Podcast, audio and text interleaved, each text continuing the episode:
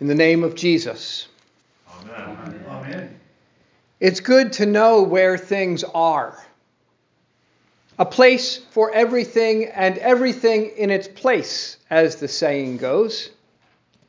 The car keys hung by the front door. Your phone plugged in to recharge in the same place each night.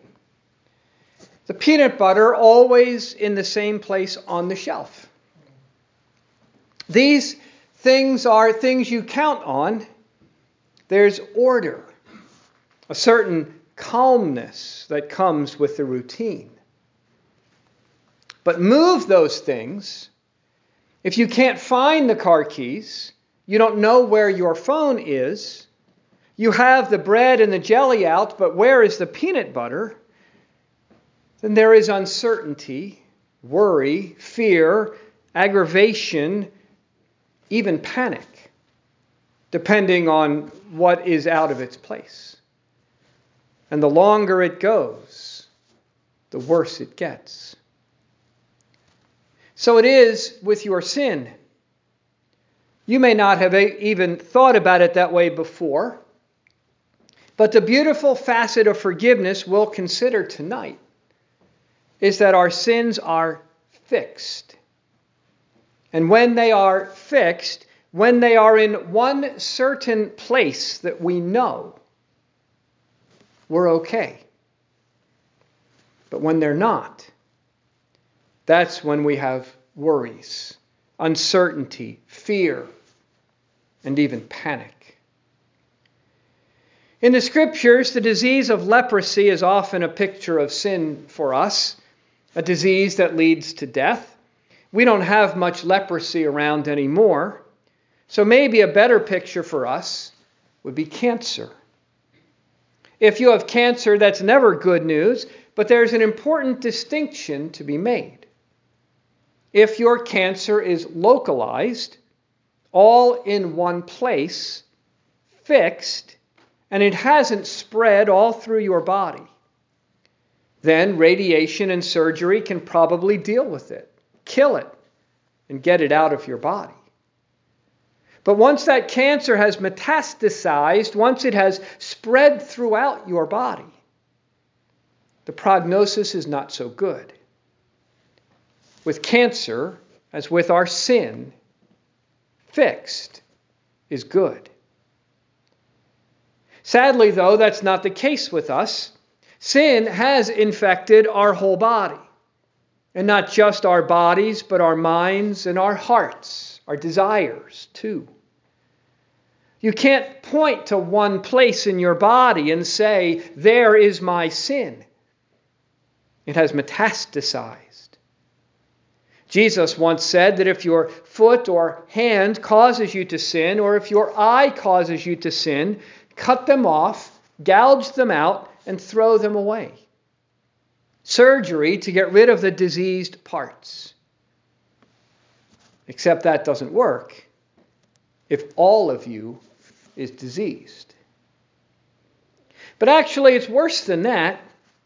For St. Paul tells us that while sin came into the world through one man, it didn't stay fixed in that one man, but metastasized through the whole world. Sin and death spread to all men. Which sounds very out of control, and it is. We try to tame our sin, tamp it out, keep it under control, but it is not so easily dealt with. No matter how hard we try, it keeps popping up in the worst places and at the worst times. And this sin, it doesn't lead to death. It has, in fact, already killed you.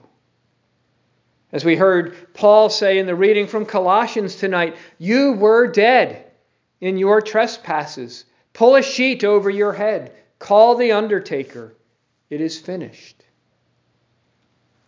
Except it's not.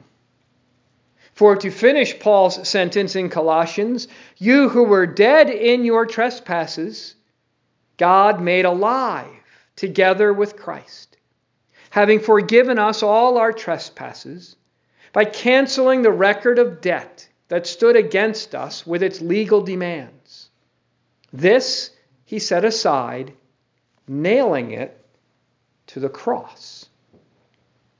With those words, Paul has introduced another way, another picture of how we might look at our sins. Not like leprosy or cancer, like a disease, but as a debt.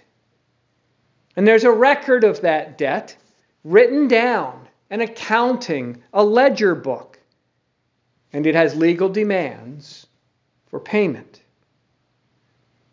But what did God do with that record? Paul says he nailed it to the cross. Isn't that an interesting picture?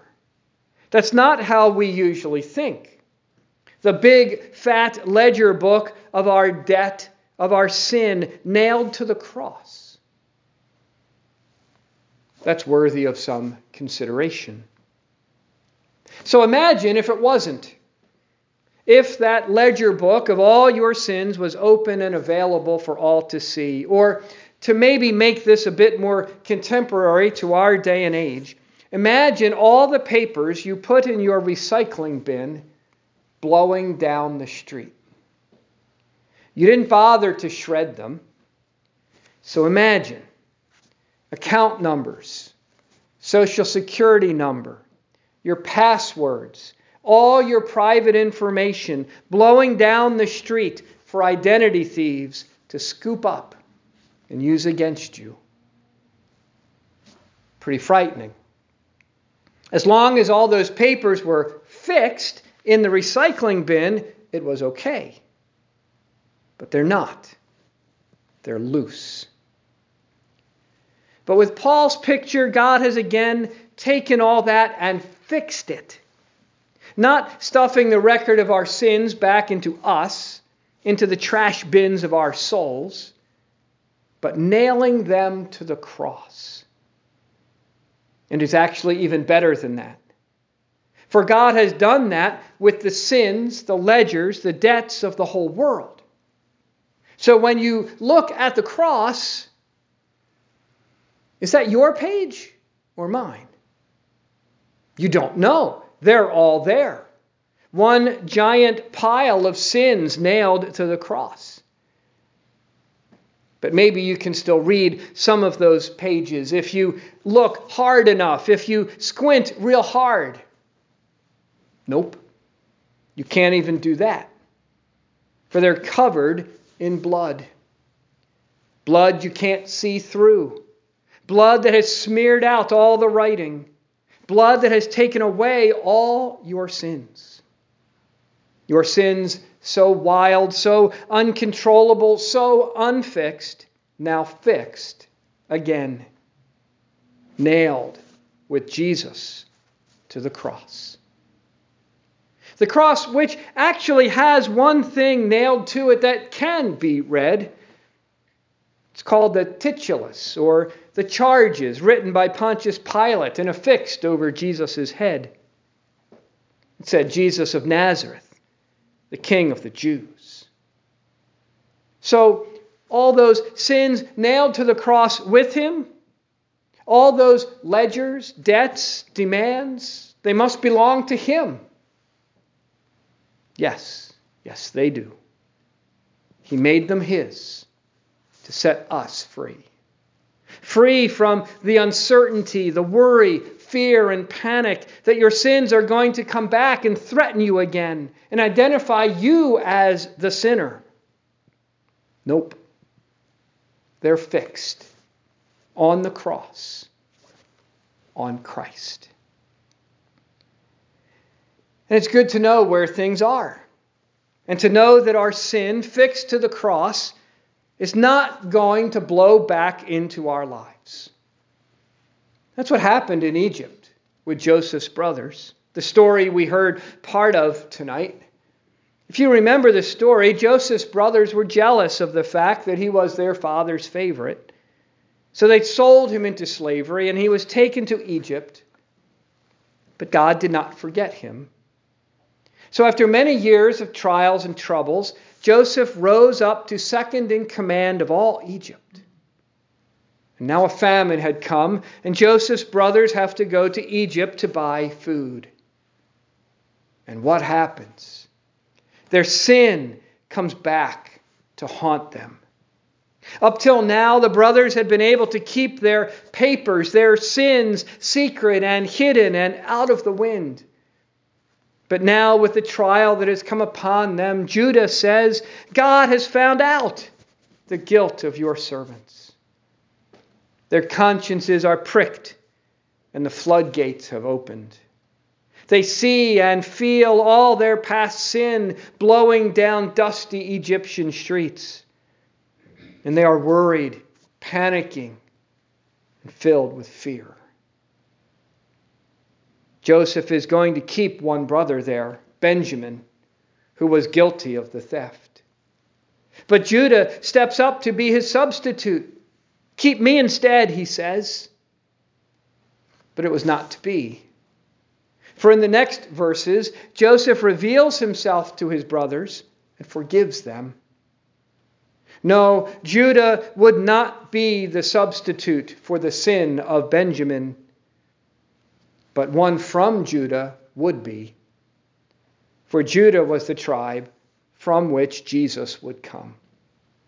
And he is the one held for the sin of all, the substitute for us all, crucified for the sin of us all. So we don't have to fear our sin blowing back our sin, which has metastasized, our sin so deadly. God made us alive together with Jesus, having forgiven all our trespasses, all our debts. They're fixed on Him. What another wonderful facet of forgiveness. We are not only cleansed, we are not only covered, but our sins are fixed on Christ. And it's good to know where things are. And it's especially good to know where your sins are, that they're not on you. You are free. In the name of the Father, and of the Son, and of the Holy Spirit. Amen.